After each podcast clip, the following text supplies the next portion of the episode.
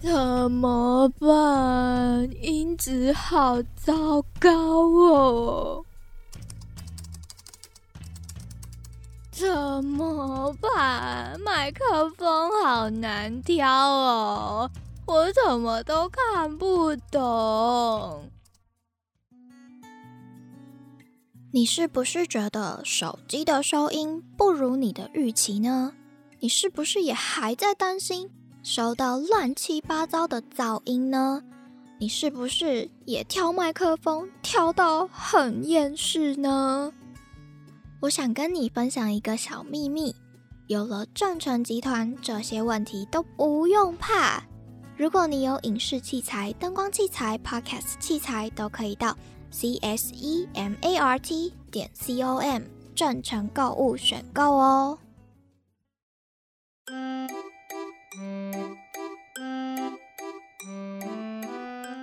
痛痛去去走，欢迎收听无痛日文，我是 Karen。嗨，大家最近过得还好吗？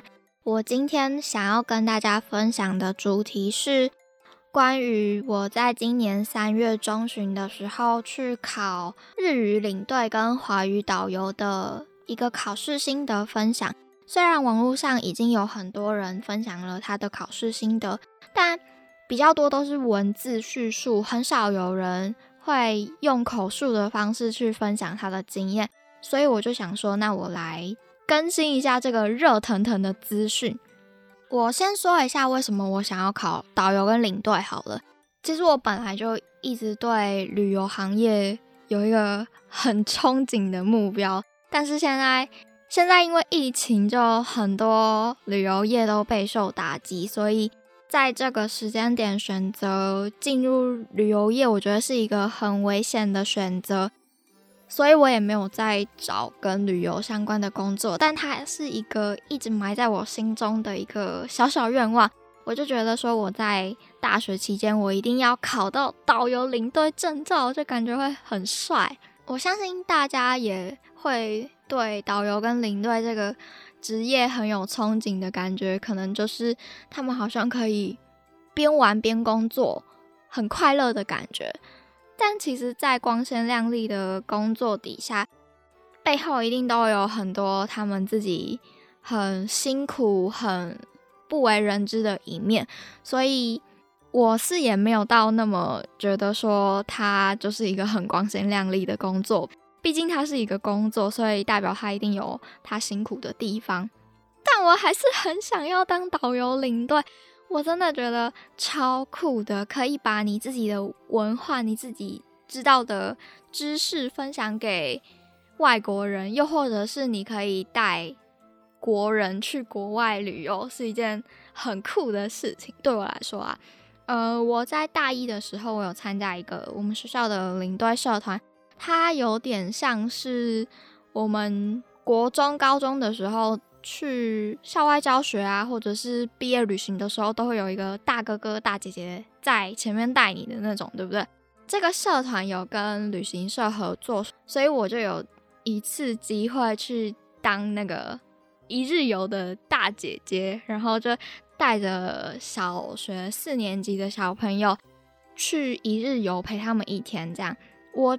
觉得这个经验真的超酷，也让我就是觉得说，哦，我之后一定要考到导游领队证照。所以我这个想法刚开始可能只是一个小小的憧憬，后来当了那个一日游的大姐姐之后，它就发芽了。然后到最后结成果的时候，是在我大四的时候，大四就课程比较少了，而且学校有开导游领队的课程，我就觉得说好。那我到最后一年了，我一定要来去实现我这个目标，我就让它发扬光大，然后也很开心，终于考到了这个证照。其实这个证照不算难考，它的日文也没有很难，就你基本上只要有 N 三、N 二，你就可以去考了，没有大家想象中的那么难。我也会在后面做更详细的介绍。讲完动机之后，我先来跟大家科普一下关于导游跟领队的区别。好了，相信一定有很多人会觉得导游、领队傻傻分不清楚。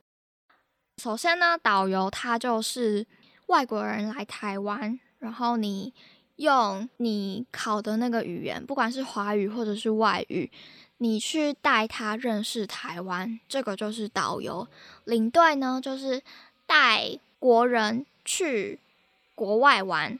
比如说你考日语，那你就是接一个台湾的团，然后你带这些人去日本玩，这是最简单的区别方式。好，经过刚刚的简单介绍，导游跟领队的差别之后，相信大家也有一定的理解了。所以接下来我们就来看看导游、领队他们在考什么吧。我第一天是考领队，所以我就先从领队开始说。其实导游跟领队是可以一起报名的，因为他们考试时间是有错开，不会掺杂到的，也可以一起准备，因为他们的考科内容蛮像的。他们考科有实务一、实务二跟观光资源概要，还有再加上你多考的外语考科。不过他们的范围有有点不太一样，虽然考科都叫实务一、实务二跟观光资源概要。我们先来看领队实务一好了。领队的实务一，它考的是包括领队技巧、航空票务、急救常识、旅游安全与紧急事件处理，还有国际礼仪。我记得考最多的是航空票务跟国际礼仪。还有紧急尝试还好，最重要的就是航空票务的部分，因为毕竟你要带别人出国，所以你就一定要比旅客更了解那些航空票务相关的知识。如果你要准备的话，你要记得航空票务跟国际礼仪要看熟。再来，实务二的部分，它比较是在考法规的部分，像是领队实务二就有包括。观光法规、入出境相关法规、外汇常识、民法在编旅游专节与国外定型化旅游契约、台湾地区与大陆地区人民关系条例、两岸现况认识。我记得我看最久的是入出境相关法规跟外汇常识，还有国外定型化旅游契约这个必考。然后台湾地区与大陆地区人民关系条例的这里，我觉得也都要看。我觉得实物超难准备，都是法规，看的真的超级头痛的。然后再来是观光资源概要，领队的观光资源概要基本上就是在考世界历史、世界地理，还有观光资源维护。世界地理历史，我觉得这个，我觉得这个范围超级大，我基本上是没有在准备的。我高中是社会组的，所以我的历史跟地理还不错，基本上就是考老本啦。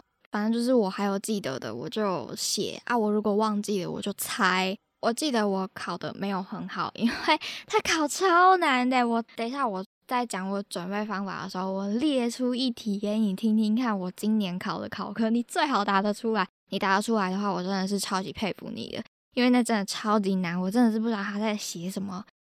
也是我以前在高中课本上没有看过的人名或者是一些事件什么的。好，我在找借口啊，因为我很多都忘光了。好的，那领队的最后一科就是日文科啦。哦，对，我要跟你们说，就是领队导游是考一整天的，所以请加油。如果要考这个考试的话，你要花个两天在考场哦，加油，各位。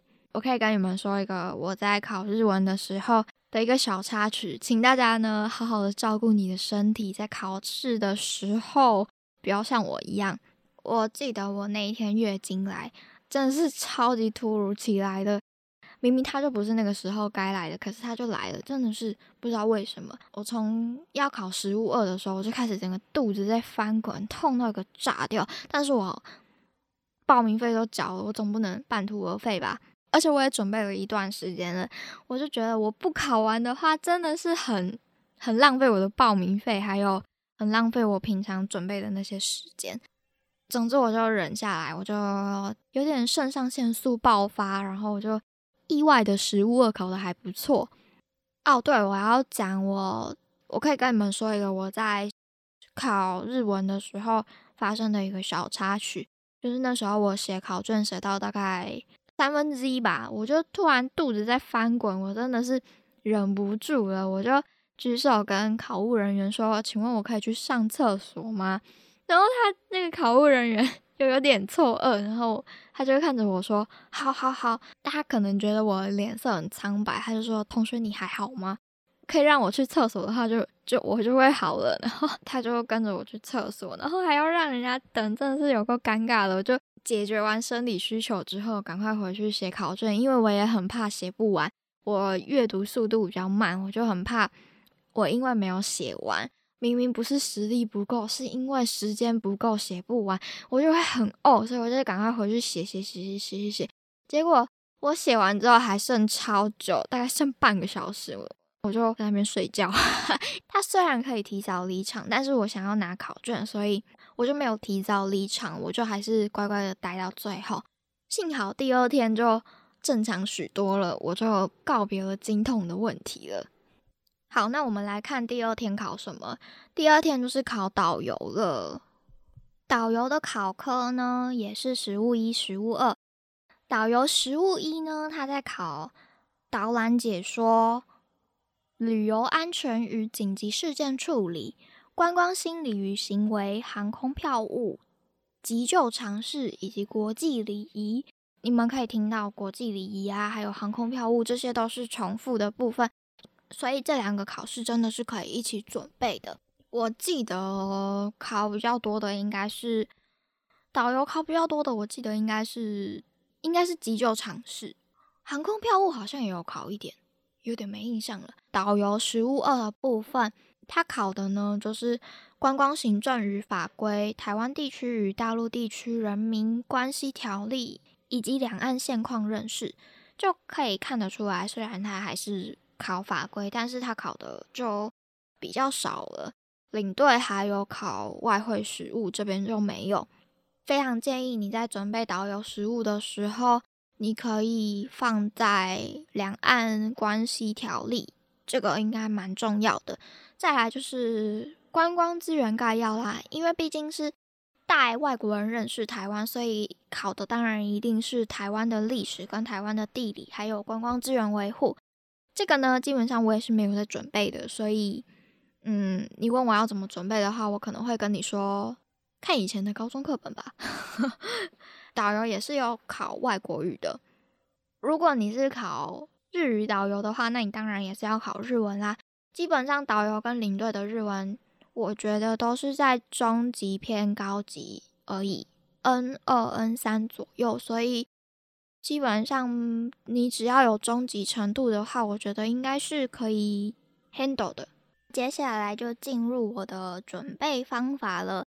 呃，我是在大四上学期的时候开始上课的，但那时候上课其实就只是老师发教材给你，然后你就画重点。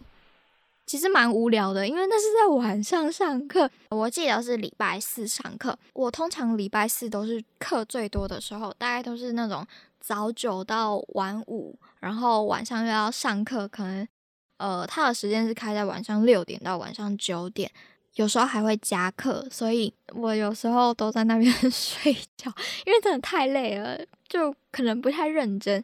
反正就是我听到老师说：“嘿，这个很重要。”起床画下来，没有说起床啊，反正就是我有听到这个很重要，要画起来的时候，我就会惊醒，然后我就赶快画下来。所以其实我在上课的时候，我没有很认真的在看内容，就只是老师讲什么我就画下来而已。所以我实际认真准备到考试的话，大概是花三周的时间，大家可以参考一下。我那时候在查分享新的分享的时候。有些人好像是从半年前就开始准备，有些人可能准备了两三个月，是我看到最多的时间。我花三个礼拜，快要一个月的时间。这个呢，我就觉得让大家斟酌就好，看你是要刚好低空飞过就好呢，还是你觉得你想要追求高分？因为我觉得我就以合格为标准嘛，所以我没有太多的诉求，因为我。不太喜欢念书，所以，所以我可能认真准备的时间真的是没有很足够，但是我还是考过了。我跟你们说，这个合格标准超低，你们呢就只要三科，就是实物一、实物二跟观光资源概要这三科，不管是华语跟外语都会考到的嘛。所以你这三科呢，一定要三科加起来有一百八十分，平均要有六十分就会及格。我那时候在拟定策略的时候，我就想说，我的法规呢，一定是我最弱的科目，因为它也是最难的。所以我那时候就想说，好，我这科如果只考五十分的话，那我就要靠观光资源概要或者是实物一来拉。我觉得实物一算是比较简单，我也是可以掌握的分数，所以我就花比较多时间在看实物一。所以这个就是一个策略，可以给大家参考。然后你的外语呢，就是要有五十分以上才会过。外语的部分也无从准备嘛，我刚刚也有说了，它是大概中级就可以了。如果你真的想要认真的准备的话，我觉得你可以写个几年的考古题。但是实物一跟实物二还有观光资源概要，我个人是不太建议写考古题啊。因为每年考的都不太一样，你也很难去抓说他到底今年要考什么。所以，与其你在写考古题，我觉得你更适合的是把你的教材看熟。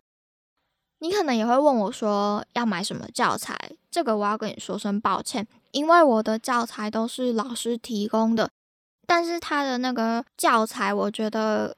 跟市售的一些教材，我觉得蛮像的。有些市售的会有考古题的整理，我是不太建议去买啦。你就买个他有整理过的一些内容就好。我觉得，与其你去 K 考古题，不如你去看把内容看熟，会是更好的考试策略。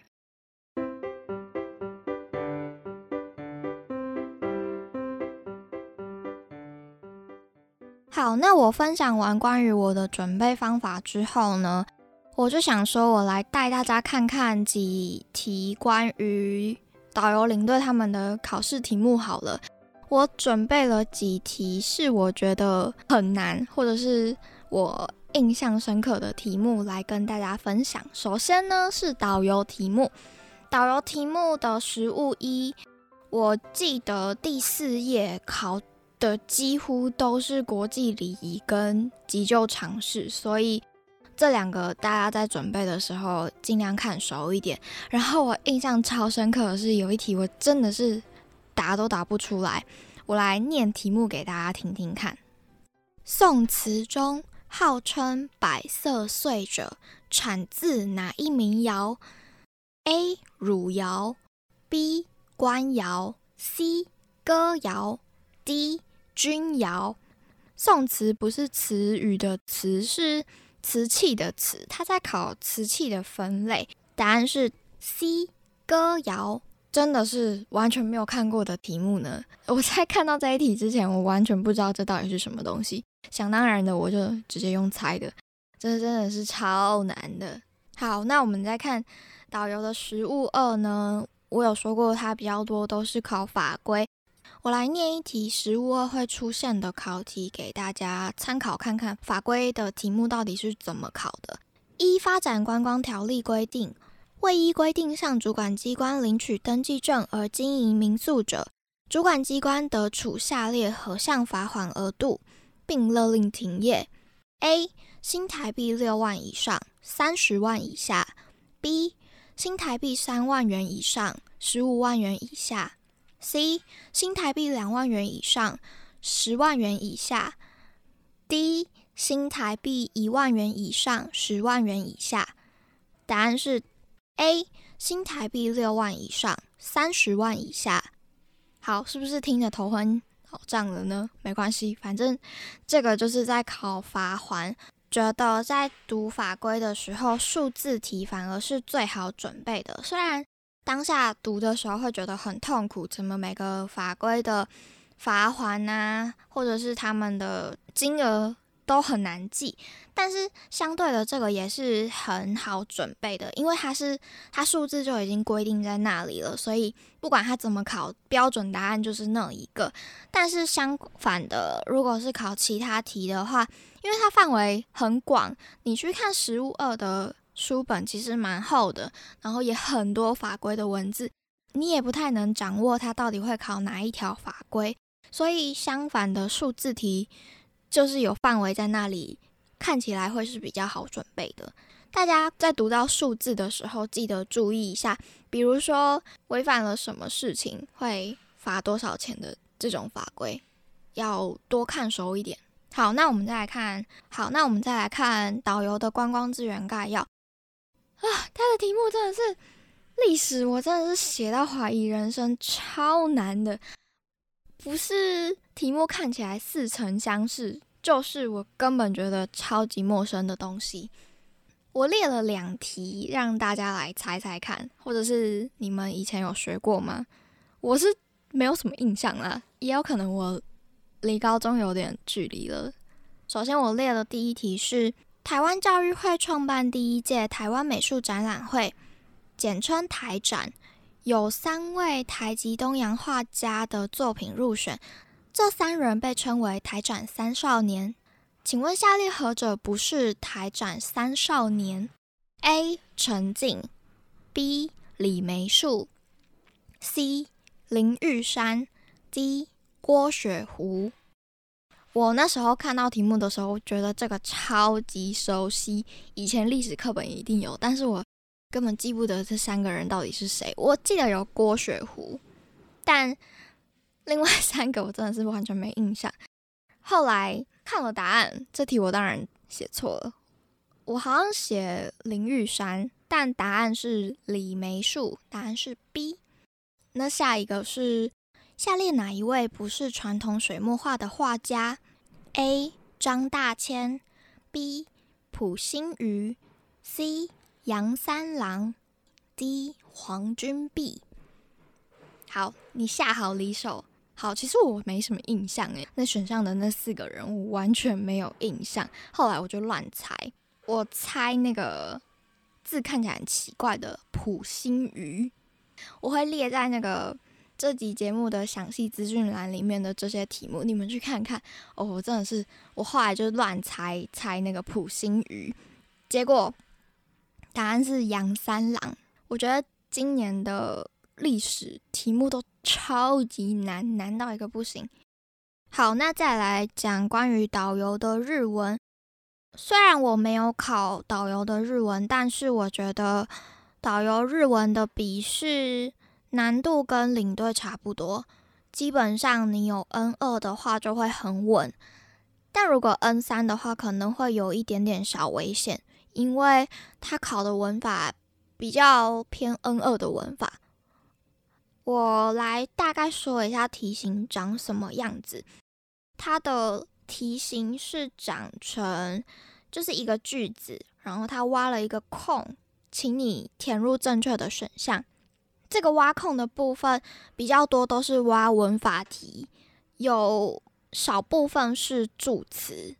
然后后面会有两篇一长一短的短文课漏字，没有很长，跟 N 二的 JLPT 比起来亲切太多了，真的真的放心。好，那接下来来到领队的实物一，领队的实物一，我回去看了一下题目。比较多都是出在航空票务，但是我蛮意外会在实物一出现定型化契约的。定型化契约通常都是实物二的范围，所以可以看得出来，实物一跟实物二的内容有时候会交错的考在一起。但是我发现他今年居然考了一个比较偏向是观光资源概要会考的题目。它出现在食物一里，我来念给大家听。这一题呢，我印象超级深刻。它的题目是说，血肠是下列哪一个国家的传统料理？A. 英国 B. 德国 C. 法国 D. 荷兰。好，你想好了吗？你是不是看到肠类就想到香肠，然后就写德国了呢？我也是，因为我真的不知道血肠是什么东西。后来我那时候对答案的时候，答案是写英国，可是他后来又有更正答案，后来变成英国、德国、法国都答案都给对，我也不太知道为什么。但是我去 Google 查了一下血肠是什么，他说在英国，特别是苏格兰，血肠切片是英式早餐常见的食物。血肠它通常切为矮圆柱体，主色调为黑色，所以被英国人称为黑布丁。血肠制作的成分除了猪血或生血外，还可以含有猪肉、鸭肉、肥猪肉等等。另外，还有一种源自苏格兰、与黑布丁非常相似的白布丁，唯一的区别是它只是由肉类跟脂肪所组成。这是血肠。的维基百科里面找到的资讯，它居然出现在食物一里，我就真的是超意外了。好，那我们再来看食物二，食物二的题目呢，它比较多，今年考的是定型化契约，当然还有数字题，跟前面导游食物二一样。我的策略呢，就是会就是会背，有背到那就是我幸运。没背到呢，那我就猜喽。反正它数字就是一翻两瞪眼，不是一年、两年、三年、四年这种，你基本上也无从用三句法去删，所以就只能靠直觉猜了。我在看领队实物二的时候，我想说领队法规应该会出比较多入出境法规，但结果他考了很多我看比较没那么熟的两岸关系，还有两岸的法规。所以大家不要像我一样把两岸法规放掉了。以今年的考题来看的话，两岸法规还是有一定的出题比率，不要放掉会比较好。领队实务二的题目我列了一个，我觉得算是基本常识的，大家也不要把法规想的那么难，就其实它也会出这种很基本的题目。我列的这个题目呢，应该。只要你有或多或少关注导游领队的话，都会知道的题目。题目是说，依领队人员管理规则规定，领队人员职业证之有效期限为多少年？A. 一年，B. 两年，C. 三年，D. 四年。这种题目呢，就像我刚刚讲到的，它就是数字题，你。选项就是一二三四，所以你也无从去删去，对吧？所以数字题真的只能死背，就是你看过，你有印象就会答得出来。好，答案是三年，这个偏简单了吧？这个是我在今年的考题里面找到最简单的题目了，所以大家不要害怕，食物二也还是有很友善的题目的。好，那我们来看领队的观光资源概要，就像我前面有讲到的历史。爆炸难，真的不是我要说，它真的好难哦！天哪！虽然说领队是考世界史，但其实它还是有一定成分的关于台湾的历史。然后地理的话，今年的题目看起来，中国跟日本的地理比例占蛮多的。今年的地理题目我写起来蛮顺的。所以我觉得地理的部分是还好，但是历史真的是超级难的哦！我要再讲一次，历史超难，地理真的友善多了。但我觉得今年的地理也有偏难呢，就是你要你没有办法很立即的想到说，诶，看到题目我就知道我选项一定要选那个，你要多转几个弯才想得出来答案。我列了几题关于我觉得很难的历史，这个呢，我。真的记得我在求学阶段，我是没有学过这样的历史的。大家也来猜题看看吧。对，因为它太难了，你们可能也要用猜的，加油！第一题呢是在东南亚历史上，西元十六世纪的大事是缅甸和泰国之间一连串的战争。整体而言，是缅甸领土扩张时期。这一时期是属于缅甸历史上的哪一个王朝？A. 贡榜王朝。B. 东须王朝，C. 阿瓦王朝，D. 蒲甘王朝。各位，你们有学过东南亚的历史吗？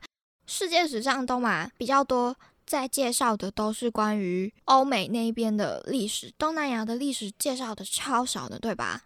我不知道一零八的课纲有没有改，但是就我那时候学到的课纲而言，我看到的很多都是在讲欧美的历史。那时候学的课纲历史课纲里面，就台湾史是必要的，然后再来就是中国史，再来就是世界史，然后世界史的部分又以欧美的比例居多，所以我根本回答不出来。好，这题的答案是 B 东须王朝。下一题呢是这个也是东南亚的历史。西元一八八五年，法国征服越南后，反抗法国殖民统治运动随之而起。其中著有《越南沦亡史》一书，并于西元一九零四年创立越南维新会的越南反殖民运动领袖是 A. 潘周真，B. 潘佩珠，C. 武元甲，D. 阮文绍。我那时候猜。D 阮文绍，因为我想说很多 越南人都姓阮，所以我就猜有一个姓阮的。结果答案是 B 潘佩珠，这个我也是没看过，我连越南有维新运动这种维新会我都不知道。哎，我的历史真的是太烂了。好，下一个是辽国何时成为法国的保护国？A 西元一五三九年，B。西元一六四五年，C 西元一七五八年，D 西元一八九三年。答案是 D 一八九三年。啊，这个我真的是不知道，他考好细哦。嗯，历史真的好难。大家有感受到历史的难了吗？我的领队观光资源概要考超烂的，但有几个就刚好刚好。好，那再来就是大家关心的日文啦。领队的题目在导游的时候没有考读音，可是，在领队的时候就有考读音的拼音，然后基本上题型也是跟导游差不多，还有考读音啊、文法啊，还有刻漏字。我觉得大家在准备导游领队的日文的时候，你们可以先去写写看考古题。如果你硬要写考古题的话，我只推荐你写语言类别的部分。当然，你要写其他的考古题也是可以。我建议是写五年内就够了啦。你可以写写看，它大概的考题类型长什么样子。前面有说不建议写考古题的原因，是因为你不确定它要考什么，它每年考的都不太一样，不太好去抓考古题会考的内容。但是语言类别建议写考古题的原因，是因为你可以抓一下你有没有办法 handle，你觉得你会不会写起来觉得好难？如果你觉得写起来好难的话，那可能你还要再多熟一些文法啊。如果你觉得写起来 OK 的话，那你就是可以 handle 的喽。我来最后再统整一下我的所有建议。第一个呢是。导游领队的考科范围有重复，而且日程也不会重叠，所以是可以一起报名的。第二个呢是建议，与其刷题不如看书，而且实务二的法规不好读，实务一是你最好掌握分数的。然后观光资源概要，你如果要准备的话，我是觉得投资报酬率不太高，因为范围太广了。再来是第三点。我觉得建议你写日文的考古题，感觉看看自己是不是符合那样考题的程度。如果不够的话，就再加强啊。如果你觉得写起来 OK 的话，那就恭喜你。如果你也想要当导游领队的话，你可以考考看这个考试。再来第四个，这个最重要，记得十二月初要留意报名，然后明年的三月。多是考试，你也要记得留时间给这个考试，不然你已经安排好行程了，结果考试时间重叠到的话，那你的那你的报名费就浪费掉了。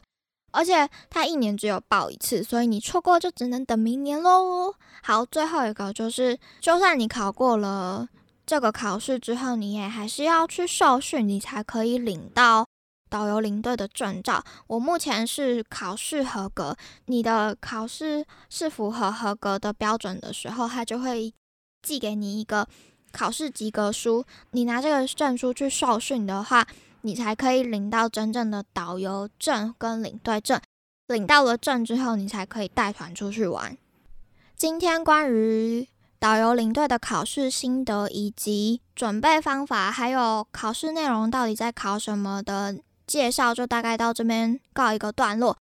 抱歉，我有点鸡婆的拉里拉扎的在这一集塞了很多内容、很多资讯给大家，就希望你们可以好好的消化，也希望这一集对大家会有帮助，希望这一集有起到定心丸的作用。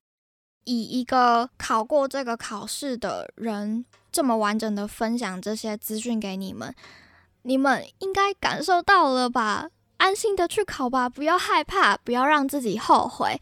最后，最后提醒大家，一定要记得十二月的时候要去报名，不然错过要等明年十二月初哦。所以十一月底的时候就要记得去查查看有没有简章了。好，最后真的是最后了，非常感谢你今天的收听，我们就下集节目见喽！我是 Karen，你收听的是无痛日文，我们下次见，马达呢？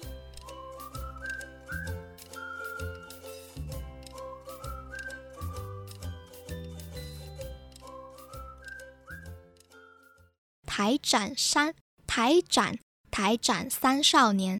请问下列何者不是台展三少年？好难呢！台台展台展三少年，